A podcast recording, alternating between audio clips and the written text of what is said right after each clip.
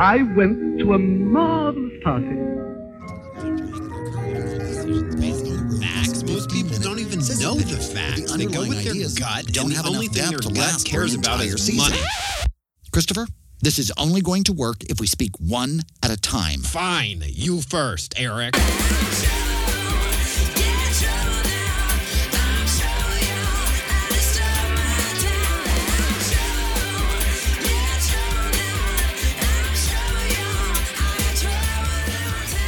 Live from the Sunset Strip in beautiful West Hollywood, California, it's The Dinner Party Show, the internet's first live comedy variety show with your hosts, New York Times best-selling authors Christopher Rice Actually, there's a new study that confirms every other child you see on the street is a ghost. and Eric Shaw Quinn. I don't want to talk too much, but Okay, we're gonna, we're gonna take up a collection for the stained glass window. Now we want the dirt. Featuring reports from their largely unqualified staff of special correspondents. Sex is like Christmas. It's the not knowing what you're going to get that makes it exciting. New York is a giant trash island infested by has-been theater queens. If we're really serious about cutting federal spending, the biggest waste of public funds I can think of is Congress. Two snaps for Jesus! The Dinner Party Show. Everyone gets served. Tonight's live cast is streaming to you live and for free through the dinnerpartyshow.com and our free mobile app. And now, direct from the kitchen by way of the Get out of my office! It's your hosts, Christopher and Eric.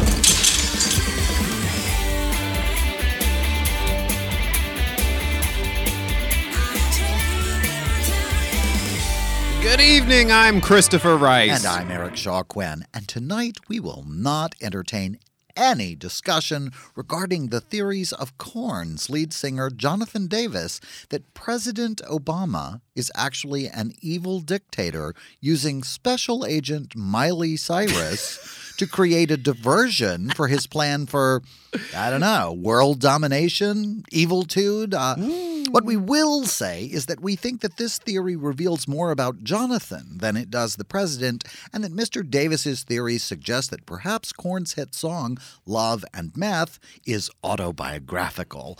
Now, if he were to suggest that Miley Cyrus has plans for world domination, we're on board. Indeed. We will also not be talking about people who would like us not to be talking about the coming out of Ellen Page and Michael Sam in the way that they would like us to be talking about the fact that they want us to stop talking about homosexuality altogether.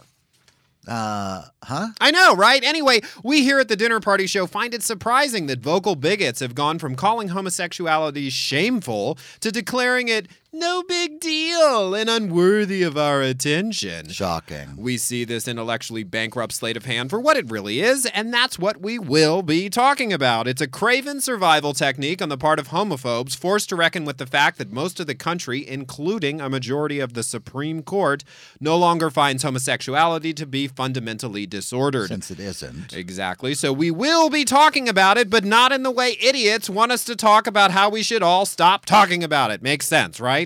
I guess. All right, fine. Anyway, uh, in a related story, we also do not want to talk about Ugandan President Penhad, I think that's his first name, Penhad Museveni, who, with the help of scientists, and I'm using air quotes here, determined through unsupported and fact free observations that the world is flat, mm-hmm. the moon is made of cream cheese, mm. and homosexuality is a choice mm. from which fully 50% of gay people will recover and return to heterosexuality if their choice is caught in time. Hmm. Based on these facts, disproven by actual scientists everywhere outside of the fucked up country of Uganda, President Penhad signed a bill into law that punishes homosexuality with life imprisonment. Wow. I guess when you recover, they release you. Uh, I'm not sure how that works. In any case, we are far more interested in talking about an exchange program with Uganda in which we take in Ugandan gays and their supporters, and in return, we send Uganda the American bigots and Fox publicans who spoke as though Ellen Page and Michael Sam coming out was any of their fucking business, and the state legislatures in Kansas and Arizona for obvious reasons. Mm-hmm. While we can think of a better place to send them than Uganda, it sounds like a great start in the meantime. Can I get an amen? Also, not being discussed tonight, the fact that Jamie Coots, a Pentecostal snake handler who was one of the stars of a new reality show about Pentecostal snake handlers, has died of a fatal snake bite. oh dear. Maybe the man's life would have been saved if he'd been sent to jail for a good long while after cops busted him for illegally transporting venomous snakes in the trunk of his car. Jesus. We realize people have different opinions about God, but honestly, if God is love, why does he have to prove you're one of the anointed by having a snake not bite you? Wouldn't it make more sense for him to have a puppy lick your face? or, you know, maybe just take his word for it. Aim for the face, God! Aim for the face. and as always, we don't want to offend fragile German President Angela Merkel, Angela. who you may remember was very upset to discover that spies had actually listened in on her phone calls, and then even more recently was still more upset at what she overheard when spies not only listened in on an American diplomats' phone calls, but tweeted the recordings of the diplomats' colorful private dismissal of the European Union. Fuck the European Union. Yeah, that's what she said. kind of colorful. So, which is it, Angela? Are you upset about spying or are you upset about what you learned from spying? We know how delicate the Germans are, so rather than risk offense, we won't say anything about you at all. Hypocrite. Okay, well, that, but that's really it. As for everything else, it's still on the table on tonight's live cast of The Dinner Party Show. You're listening to The Dinner Party Show with Christopher Rice and Eric Shaw Quinn. Enjoy the hors d'oeuvres, but don't fill up. There's plenty more to come. Welcome back to The Dinner Party Show. I'm Christopher Rice. And I'm Eric Shaw Quinn, and I'm here to congratulate you, Christopher, on oh! really, truly, for certainly, double down, extra specially being finally nominated I am officially a nominee. for the Bram Stoker Award for, your- superior achievement in a horror novel. Hey, we got the children who love horror and here. for your wonderful book, your wonderful, terrifying book, snake-filled book. snake-filled book.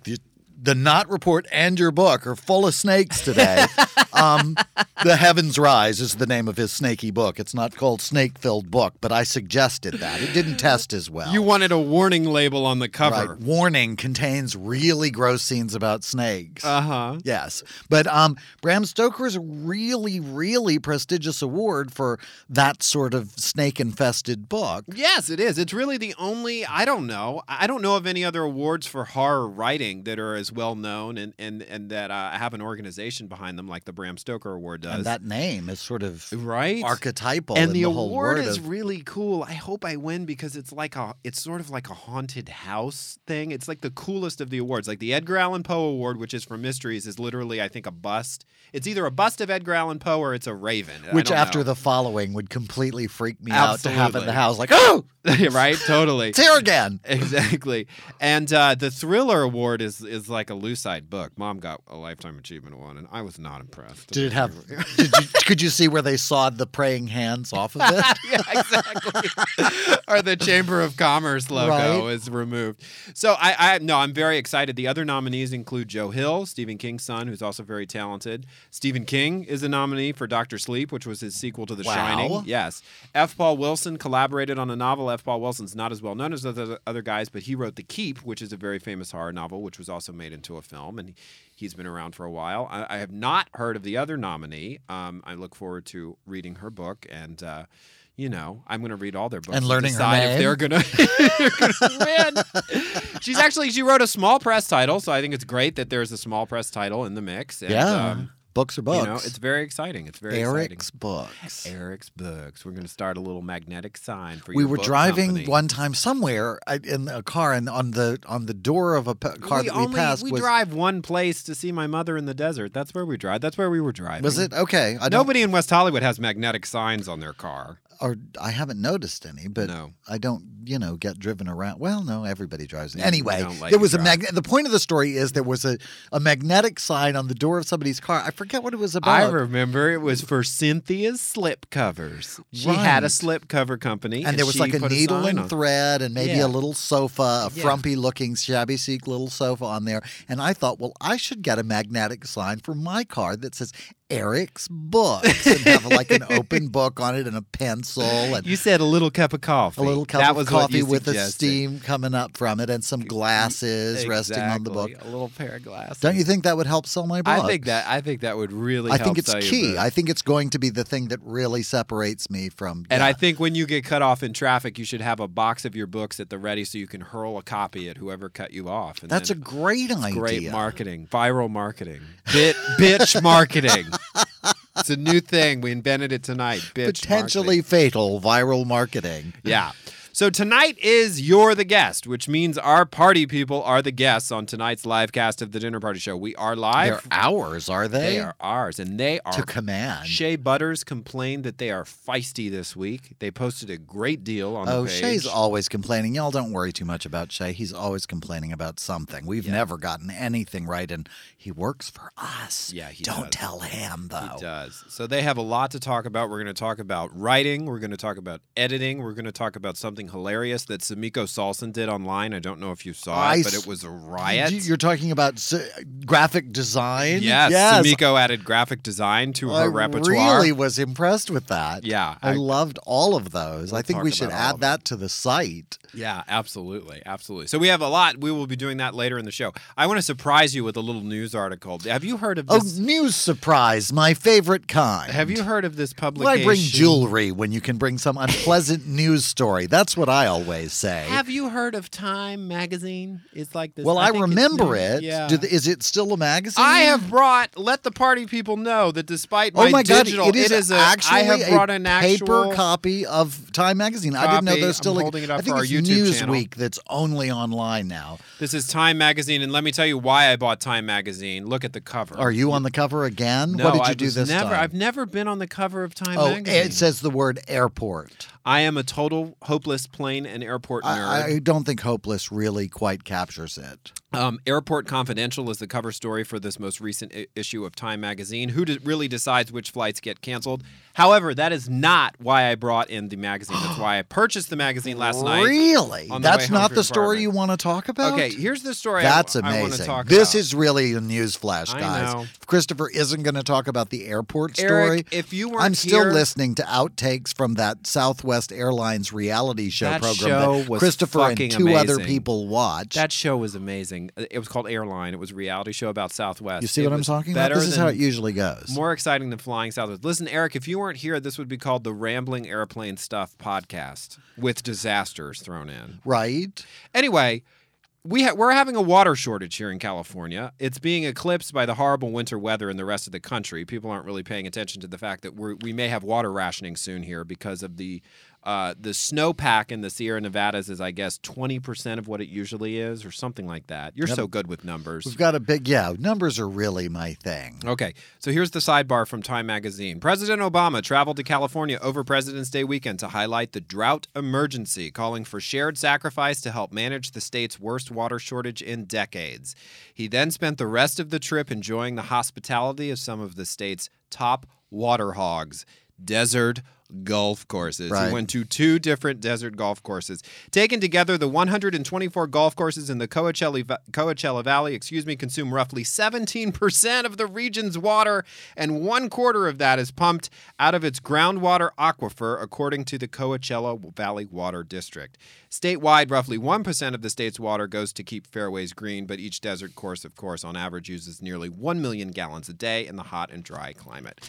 That is a messaging fail if I have ever heard one. Well, it is kind of a mixed message at the very least. I, Yeah. I honestly, the fact that there are uh, those beautiful, they're beautiful uh, golf courses in the desert at all has always sort of distressed me. Yes. I always see them and think, well, that's really beautiful, but isn't it kind of irresponsible that it's here? The thing that always amazes me is when you're going, when you're traveling in the desert, like you'll be traveling the beautiful, you know, lawns and trees and whatever, and then there'll be like a line of demarcation where they stop watering, and then it's just the desert again, The Like, wasteland. full on desert. Yeah. Or what's even more startling is they they're uh, and frequently I'll see it with like palm groves where they just stop watering them Mm-hmm. and they sort of just die out. They shrivel Yeah. up and the, the palm trees look like they've been desiccate. burned and yeah. Desiccate. I love it that word. really is sort of Desiccate. Yeah, no, it's really weird. but it's a completely artificial environment. But I guess all of Los Angeles really is a completely But you artificial know, environment. mom lives out there. My mother lives out there, and she's always talking about their aquifer, like she's all that, and their aquifer's all that. But they've got 17% of that aquifer going to golf courses. Because I always say, we always talk, because, you know, we're pretty dramatic in my family. We're Irish, just like your family. Your family Very dramatic. Yes.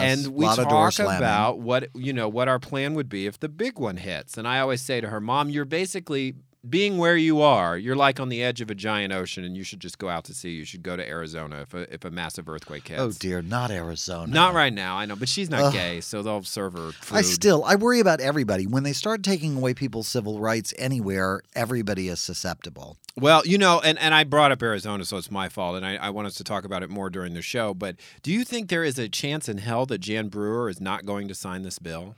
Well, I think that it was actually they did it once before and she didn't sign it. Okay. Like I think that she's actually has some history of not supporting this kind of legislation. Also, the potential, like I think they they've seen some of the potential for this kind of repercussions. Like they've already been through it with their resistance to Martin Luther King Day, where they canceled the Super Right. Bowl and are and now and then American baseball wanted to leave over the papers please Yeah, laws like so i think there's some real economic anyway we'll and we'll talk, about, about, more. Arizona in the next segment. But I'll wrap up the aquifer thing. Is that is that she is confident that she could remain there after a big earthquake because the aquifer is there and could su- support them because. Our water issues are we're dependent upon the north of this state for water, which is what we're learning here in LA during this drought emergency. And if there is a major earthquake in San Francisco in the Bay Area, there's a very good chance it will stop our water supply here in LA. So um, uh, the point is that the Rices like to talk about disasters a lot. We that's really we get first on the time phone I've late heard at that night. one. That's I bought, new. Yeah, no, no, this is this is true. This is not new. That the the aqueduct that flows down the middle of the state. Uh, if there's a massive earthquake in the Bay Area that redirects salt water from the bay up into the Sacramento River Valley, it will salinate our water supply. And and basically we won't have water. So that's another fun thing to think Was about there here at the computer Party animation Show. on this I'll get you some computer Ah. animation. We'll introduce some computer animation. We have a word from one of our brand new sponsors. I don't know. I don't think we've ever heard from these guys before. Oh, well, it's always nice to welcome to the dinner party show. Absolutely. I hope all of our listeners will support one of our fine sponsors. And we'll be back here very shortly to talk about the great state of Arizona. Vibrant, bouncy, full bodied hair, luscious, kissable lips, rich, vivid eyes with thick lashes that'll get you noticed. Perfume from Europe's finest perfumiers and America's most famous celebrities. The same high quality hair and makeup products that professionals use to achieve runway ready results. Who needs them? Not you. You'll be spending your day cooking for ungrateful little piglets who didn't even notice when you forgot to bake the hamburger helper. You're too busy trying to keep one house brand disposable ahead of the endlessly loaded diapers brought to you by the little bundle of joy you both thought would make your lives complete. You'll just be enduring another day with a man who hasn't looked directly at your face since that time the kids drew a mustache on you with magic markers when you fell asleep on the sofa. You're who we had in mind when we developed our new line of amateur strength beauty products, Amateur Beauty. Let's face it, you can't just go out without trying at all. People would think you were ill or having some sort of postpartum episode. But why spend your limited time and your scarce disposable income trying to achieve a look no one, not even the models on the commercials, can maintain outside of a controlled salon environment? Be an amateur beauty. Mascara, that will darken your lashes and survive a direct blast from the garden hose, a sneak attack when you're changing his diaper without a PPTP, and a week of showers with our not so specially formulated amateur strength bargain soap. Because who has time to be combing out their lashes every five minutes so they look like Eva Longoria only ever has in the studio? Amateur Beauty lipstick will last longer than the paint on your minivan, and they come in two shades. Because who has the luxury of spending a bunch of time choosing between Confident Crimson and Berry Berry Burgundy? They're both red, for Christ's sake. Our amateur strength hair products will not only get the oatmeal and spit up out of your thinning locks, but are strong enough to deodorize your car, even during winter carpool and summer sports programs. Amateur strength perfumes cost the same as your kitchen extracts, since all perfume is really made out of the same stuff anyway. There are only a few hundred professional beauties in the world. We made amateur strength beauty products for the rest of us. Amateur Beauty, because you're worth it. And all those rich, luscious, volumizing professional beauty products are not.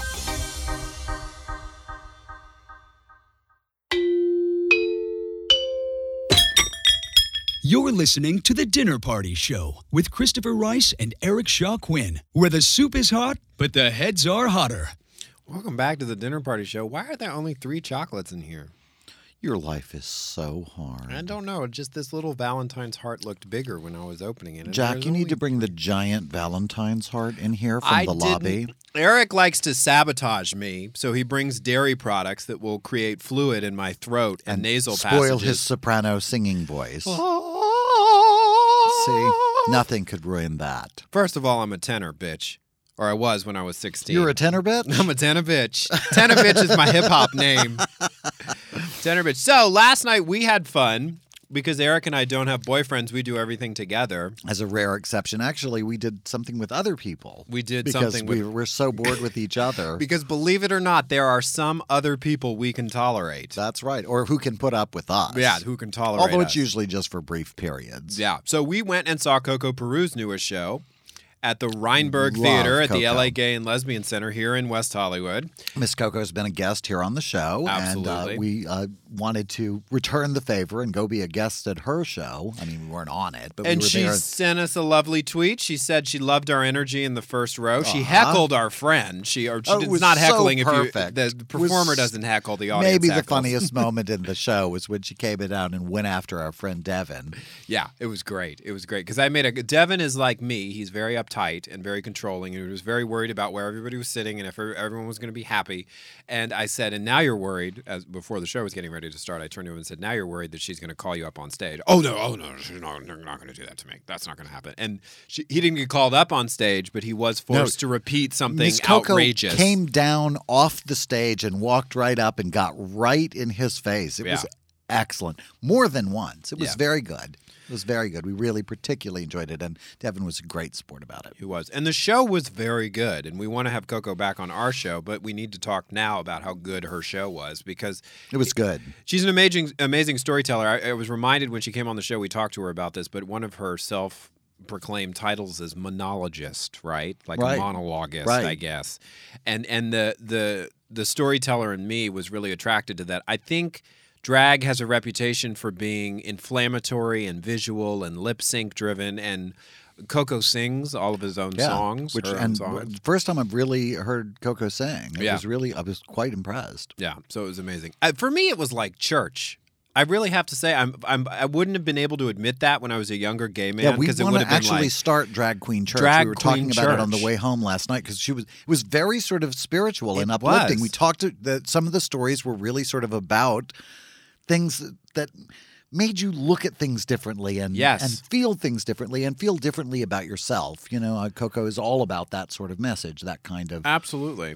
getting better and But you know, and I had the same experience. I don't know if you did when we went to see Alec Mapa do Baby Daddy, his one man show about parenthood. I because love it's like, who else is working this hard to translate our experiences as gay people? It's not really network television. It really isn't. I mean, there are gay characters, but, But not our our maturation we're, and our they're still relegated to what straight people think gay people are like. Yeah. I'm not complaining, you know, whatever. I'd like for it to be better. We're making progress. We've moved away from at least the sort of Amos and Andy level stereotypes of Will and Grace, but we're still very much relegated to that kind of place. Right. But Alex, wonderful show, Baby Daddy, has actually been made into a movie which is premiering at Outfest. Yes, Alec did a Kickstarter campaign. He funded this himself. Talked about it here. And he had his one man show filmed and edited. And I don't know where he did it. It was here in LA, but he had it and you had an audience and everything.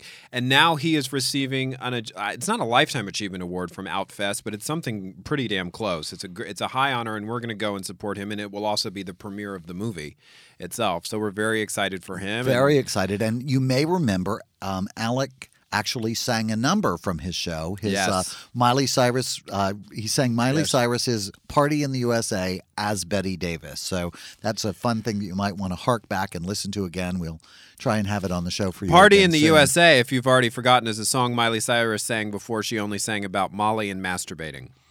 Right. Not that I'm against her. she No, can do those, whatever she do, wants. do whatever, but- honey. I Yeah. wasn't going to come and see you anyway, so we'll, no one here will ever see any If of she this. so you do whatever you a want one to. woman show at the LA Gay and Lesbian Center. We might go see Miley's one woman show at the Gay and Lesbian Center, but only as a as an attempt to rope her she- into being a guest on if the she dinner offers party me show. a ride on that flying hot dog, I'm in. What's this? Tell me She about this. Arrives at her is. show, like her her new show. She enters the show on a flying hot dog, and Mm-hmm. there's another thing where she makes an entrance coming down a slide, which is her tongue coming out of a giant picture of her face. Wow, and yeah, it's really it's very classy. Yeah. Well, And okay. I think she blows somebody with a President Clinton mask, or That's you hot. know, acts like she is. I'd blow It's Clinton. very classy. I'd blow Clinton.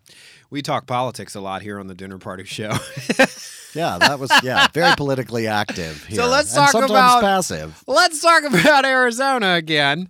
I'm As long as we're talking about politically active. I'm being told by Shea Butters that Jan Brewer, the governor, who there's much speculation about whether or not she's going to sign this hateful, bigoted, discriminatory bill into law, that she previously didn't sign a similar bill into law, but only because she was mad at the Republicans about something else, not it was because about she didn't like um, the bill. expanding Medicare, and I think that politicians use excuses Mm-hmm. like that. Like I'm doing it for some other reason. There's the whole philosophy in the House where they say vote no and hope yes. mm-hmm. Mm-hmm. You know that for some idiot constituency you do one thing and Yeah. hope that actually the other thing happens because you don't actually want it to happen, but the fools who are voting for you are in favor of whatever stupid thing it is you're actually voting against. You know the whole Yeah. let's not fund the government thing because Sure. some backwater lunatic who's in your district thinks that's what you should do. That Yeah. would actually benefit them in some way. Yeah, I'm going to be a big, big West Hollywood gay with this analogy and this comparison, but we go through this at my condo building on which I am. I sit on the Oh, board. I love this. But it's this attitude of I am not my homeowners association. Like the HOA is this separate thing from Right. me that is my enemy. And it's like you are a member of the HOA. You are affected by all the decisions that are made. You have recourse. You have the ability to vote. This we're not this like these evil people who are planning your demise upstairs. Like right. the like- government is not I, separate I feel that from way people. about the government. Like, Absolutely. yeah, it's big and it's hard to understand bureaucracy. Learn. Yeah. You know? One of the things that I loved about uh, Bill Condon's film, The uh, Fifth Estate, Yes. was that And sort we of were the only two exploration. people who loved that film. I apparently. guess so. I I'm really surprised that Benedict wasn't nominated for Best Actor. I don't know that it I was the greatest film of the year, but I thought the performance was astonishing, and I loved that the. The, the real theme of that movie was alienation. Julian Assange and people like that, the the lead singer from Korn, have come to believe that government is somehow separate than they are. I mean, Yeah. one of the things that I really I I despised the violence. I'm so sorry that so many people died and were hurt in uh, Ukraine this week. But those people were taking part in their government. The people Yes. in Venezuela and the people in Thailand are participating in their government. They're not saying that government shouldn't be there. They're saying government should be responsive to us. Right, right. And it's not the same thing as somehow government is evil and I need to drown it in a bathtub. I just Yeah. I don't understand that kind of I- anarchistic I kind don't of view see of it as motivated by anything other than this hatred and anger that the government has decided to recognize and include a type of person I don't like a black person, a brown person, a gay person, a woman in a role that I'm not f- comfortable with her being in. And so, because the government has made this decision to include and to recognize, the whole thing has to be burned down. But I honestly think this, the, the Tea Party anarchy that we're dealing with is just PTSD from the Iraq War. There were so many members of the conservative base who felt like they gave up individual liberties in the name of the Patriot Act and in the name of the Bush Doctrine, and they felt so fucked by it and so betrayed, and they're so angry. They're like, burn the whole party down, burn the whole system down, is really their attitude, rather than burn their own party down, which is what they're doing. Right. But you know, those are the motivations that I see. I- honestly think that it, it, it is a tool. It is a, an incredibly um, cynical tool that's being used by people to manipulate ignorant, bigoted people into voting for them. Because they, they run on one thing and then they do something completely else. They've been running on cutting people's taxes and cutting spending for years. They've never cut spending, never.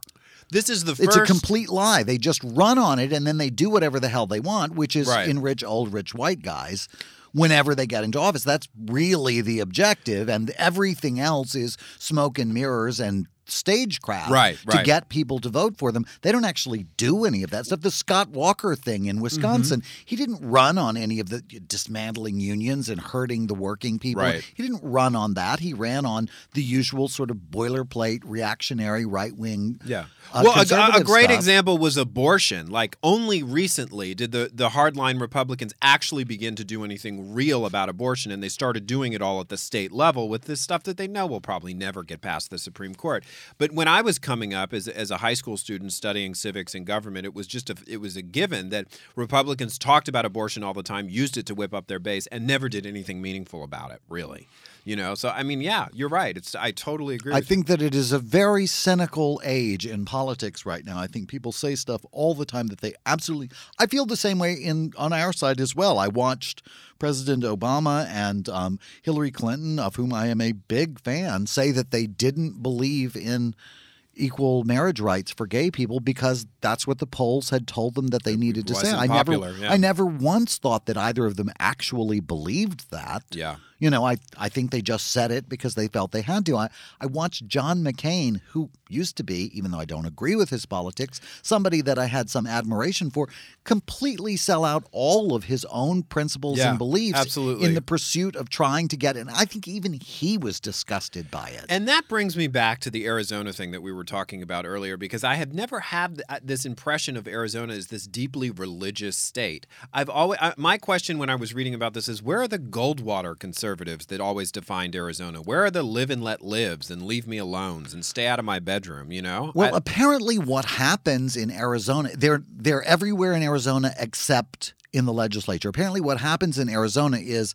all of this happens in the legislature, but once they actually ask the people to vote on stuff like Martin Luther King Day or anything else, the people of Arizona are actually cool with that sort of thing. Mm-hmm. It's kind of like nobody like only 1% of the people who are actually in the NRA actually believe the stuff that the NRA says that Right. everybody believes most of the people in in the NRA actually believe that you know that having an ID check when you buy a gun seems like a sensible idea. I, I think oftentimes the leadership, because they are motivated by these other objectives, get stuck in these sort of I don't know communications loops, if you will. right, right. And uh, because they're pursuing another agenda, they don't even bother to listen to the people who are actually involved. Absolutely. Well, we're going to take a little music break here on the Dinner Party Show. Eric Shaw Quinn has suggested a song that's a little bit of a tribute to my book, The Heavens Rise, I which thought was so. I thought we added a finalist for the Bram Stoker Award. So it's not a scary song, but I think you'll get the. I think you'll get the joke. Yeah, congratulations, Christopher, Thank and the you, heavens sir. rise.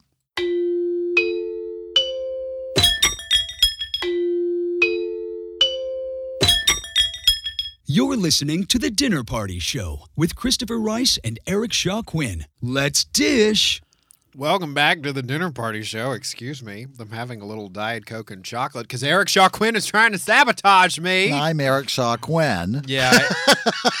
He's Christopher Rice. I think he was got so caught up in telling you about the chocolate. Eric Shaw Quinn, Saboteur. Okay, so tonight is the You're the Guest show. I show. viciously brought a big heart-shaped box I can't of stop chocolates eating it. here. You were talking. You were like politics, blah blah blah, Arizona, blah blah blah, and I was like, chocolate, chocolate, eat the chocolate. right? Well, I just can't. So I would if I could. We keep getting reports from Shea Butters that the party people are feisty tonight. We don't know what that means because we're busy doing the show and not fall? scouring our Facebook page. Apparently, my mother is on a rant as she says an 18th century colonial village in America had bigger and more efficient government than we do. Just one particular village, or Just all one- of them in just general? the one she lived in in her previous life in her childhood. before she was put in the stockade for telling heretical tales. oh dear. So we had a lot of questions. that happens. We had a lot of questions pour in this week from our party people, but one in particular is my favorite, and I haven't gone over it with you. And I know you didn't look at your packet that I gave you.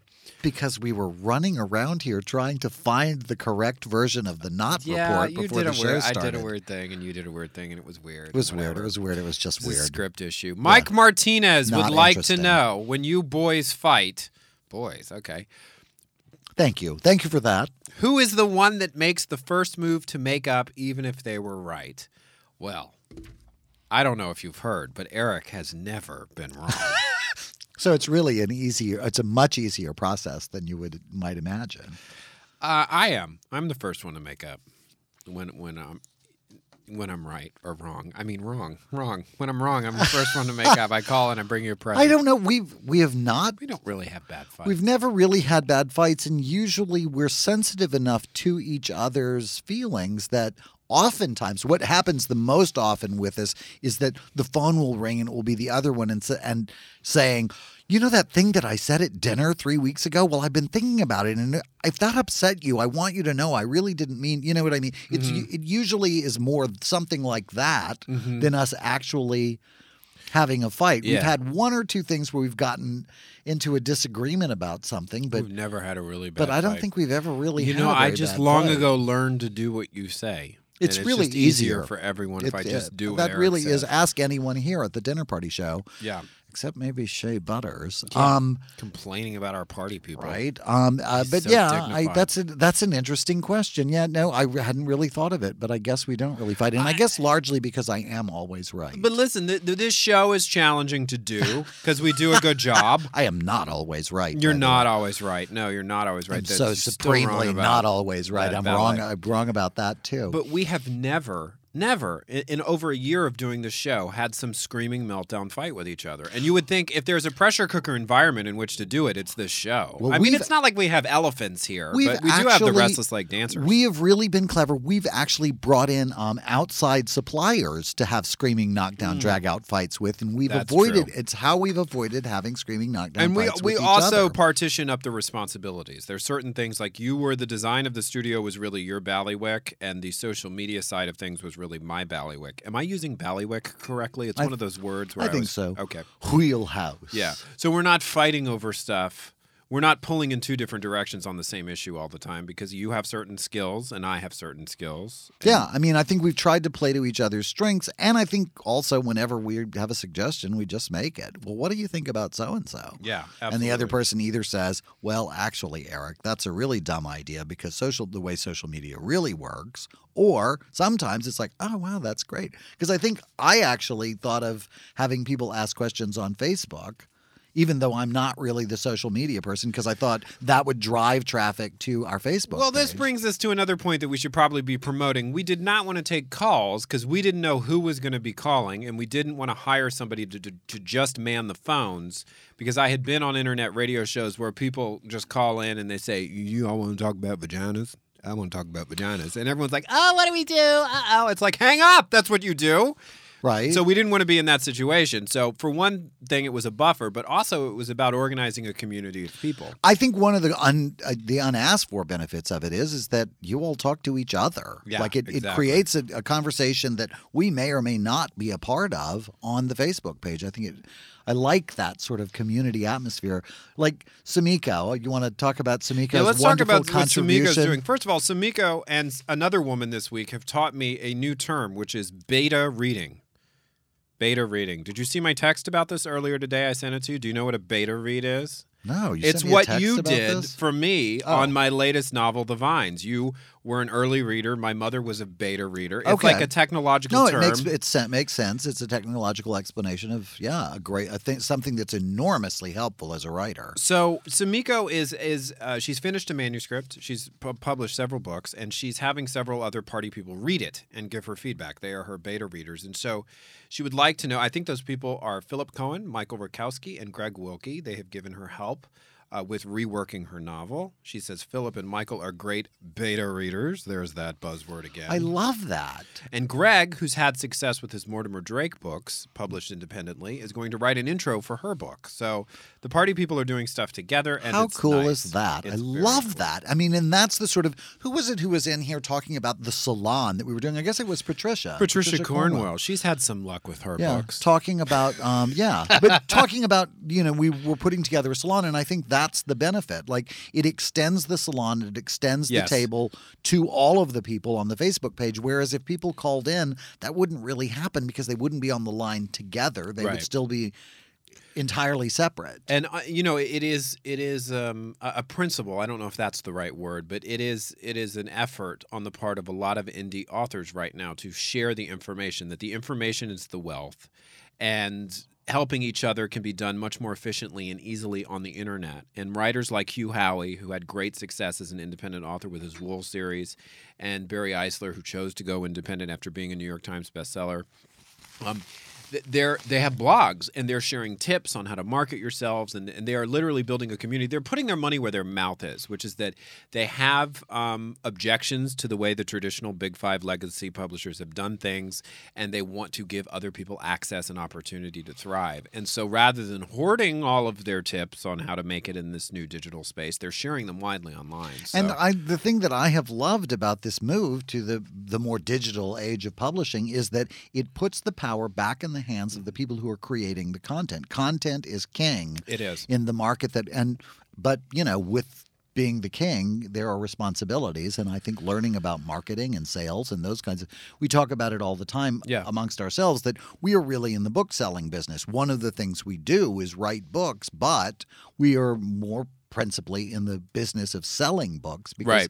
that's actually how one makes a living at it And there was, and I want to get to, Samiko actually has a question for us, which I want us to talk Oh, about in a minute. But there was a New Yorker article that was published last week about Amazon, which raises all the sorts of questions that we talk about a lot on this show. what are the implications of it? What's the implication of, of going, uh, of leaning in the direction of digital? With ebooks and are we going to go completely digital? What is the future of the of the print book and what is the role of traditional publishers? And it's a it's a very complicated article it is written from the point of view of an established New York publishing person who sees publishers as necessary gatekeepers even though he sort of pretends not to and it's being bandied about by people as a defense and as proof that Amazon doesn't care about books, that they're about selling as many products as they can, and if they're lawnmowers or blenders or whatever, it doesn't matter. And the books are the loss leader.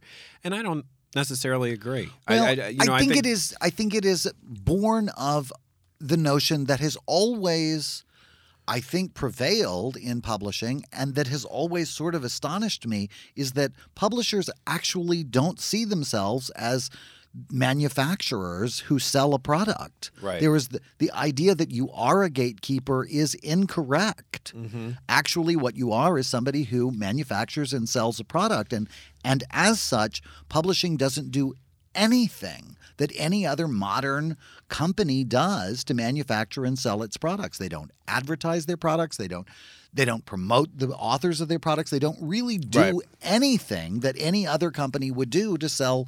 You know, Wham-O does a better job of selling their products than publishing does. And they become incredibly defensive when you bring up the topic with them. Well, we can't. We can't afford it. We can't. afford No, I'm like, well, what do you mean you can't afford it? What does that say about the portfolio of products you're putting out there? That yeah, yeah, have you not leveraged the most successful performing products well against the ones that don't? It's just a baffling, but baffling it thing. gives to me. people a sort of it puts blinders on people and so they so then we're having a discussion like one of the things i think that there will always be a place in the world for publishers. And one of the things I hope we don't lose is editors, because I love the editing process. It's, it is part of my favorite. Leads us beautifully to Sumiko. Salson's question. Do Eric and Christopher have any advice on editing? It makes me a little crazy. I always have to have a print copy, but what other methods do they use to perfect their work?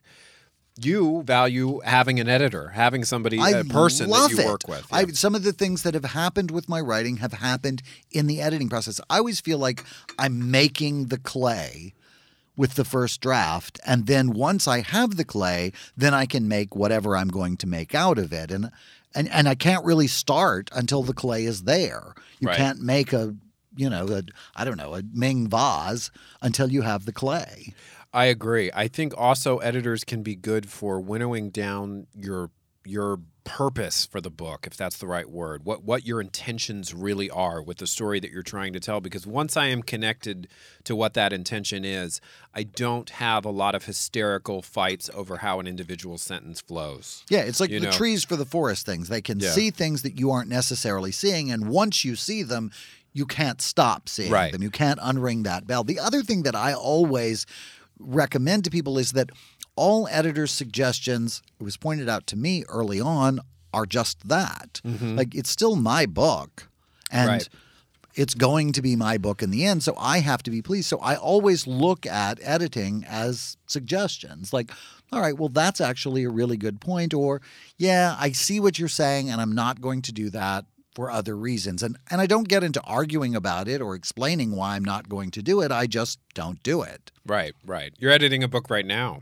Yeah, although I'm doing it largely, the part that I'm doing, I, I've started calling it renovating a book I, because it has turned out to be a much more complicated process than I originally thought. I thought it was going to, I was just going to buzz through it, but it's more of a rewrite than an edit. But because I'm working with extant material, I'm having to do this sort of renovation, resurfacing, repurposing, and then actually original writing to to bring it into being the sort of book that I've that I've actually been discussing making it into E- with an editor. Exactly. And just so you know, this was actually Jesse Colton's specific question. He says, in addition to being super excited about Samiko Salson's party person profiles, which we talked about earlier, Oh my God, I love them. Jesse wanted to ask you about how the editing process is coming along for your mystery series about himself and that drunken whore.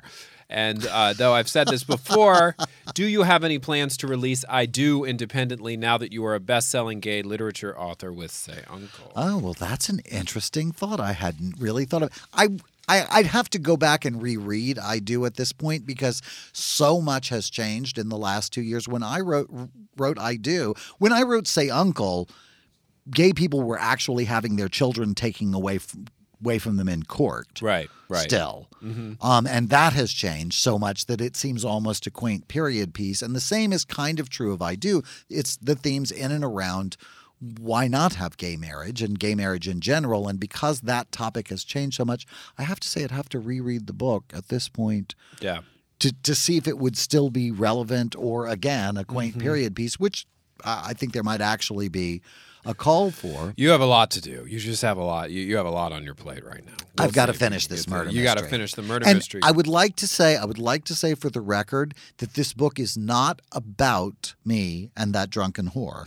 This book is based on that relationship and that time in my life. But frankly, unless you want to see her x rays, there really isn't anything else to know about her.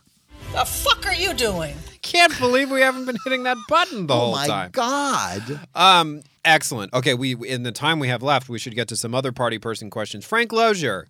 Here's the deal, Frank Lozier. I know you use Kobo in Canada, and there is always a delay when I put a new ebook out. Smashwords is the supplier for a lot of different ebook retailers that aren't Amazon, and there is a delay that happens. I upload the book to Smashwords. It's there for a while, and all you indie authors, Greg Wilkie, Samiko Salson, you should know this as well.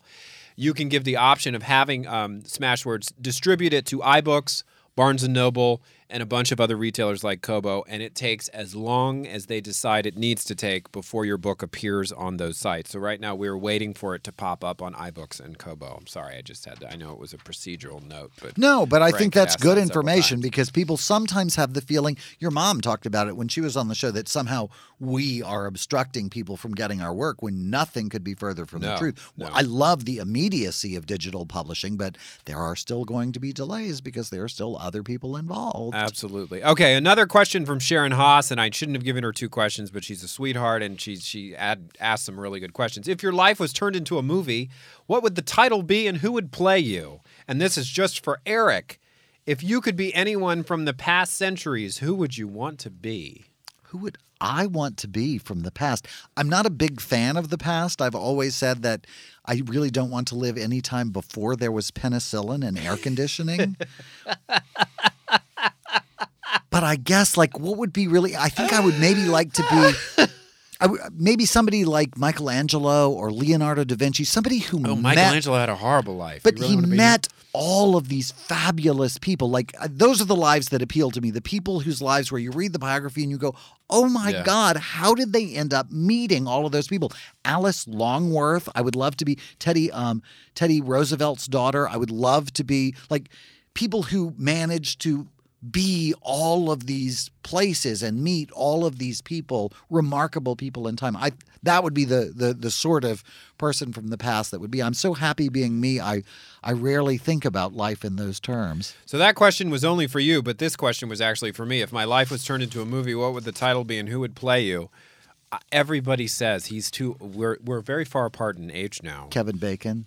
Kevin Bacon. I always lobbied for Matt Damon, but apparently I don't have that If extra you- Matt Damon Bastin if you touch. look at at the early Kevin Bacon movies, that Friday the Thirteenth isn't that the one, the camp one? yes, the Yeah. Friday the 13th. I mean, there are scenes where it's like, oh my God, that's Christopher. It really is. The, Mm-hmm. Yeah. the resemblance is, is really remarkable. Yeah. But yeah, I mean, in this day, yeah, Kevin is really. I, I love Kevin Bacon, but he's too old to play you. Okay, so Matt Damon then. I guess it'll have to be. I think Matt Damon is so hot. That's weird. I'm attracted to myself. Weird. Yeah, that really is very weird.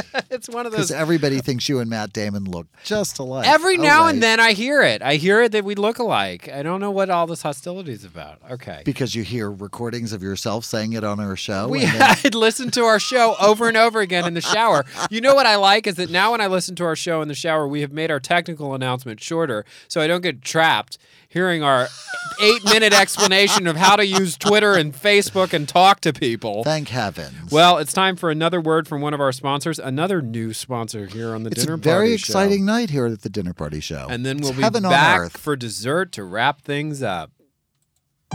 Does every day feel like a rainy day? Do you find it hard to crack a smile, even when something good happens? Then ask your doctor about Codependa, a new antidepressant designed to improve focus and mood and restore your regular sleep patterns. Codependa, let the sun rise on your rainiest days. Codependa is not to be taken on an empty stomach, but if you have eaten in the past few hours, make sure it's something Codependa likes. Codependa likes leafy vegetables, grains, but nothing that had a miso glaze on it. Multiple lab studies confirm Codependa hates Harry Belafonte. Patients who are taking Codependa and who listen to Harry Belafonte may suffer from a severe gastrointestinal attack resulting in full evacuation of the bowels. This attack will cease either when the bowels are fully evacuated or the patient has turned off Harry Belafonte. Do not date drummers while taking Codependa. Codependa hates drummers. Codependa thinks being a drummer is just a cover for being a driftless, self-obsessed narcissist. Do you have a dog? Get rid of it before taking codependent. Codependa likes cats. Codependa is taken with their combined sense of mystery and play, tempered by their seeming detachment from and or obliviousness to human emotion. Codependa does not want to see another one of those Hobbit movies. Codependa thought the last two were too long and too complicated, and Codependa felt the 3D didn't add that much to the story. Patients who are taking Codependa should not operate an ice cream truck while taking Codependa because that creepy sounding music ice cream trucks play creeps Codependa the fuck out. Codependa. It'll bring joy back to your life, as long as you don't piss it off.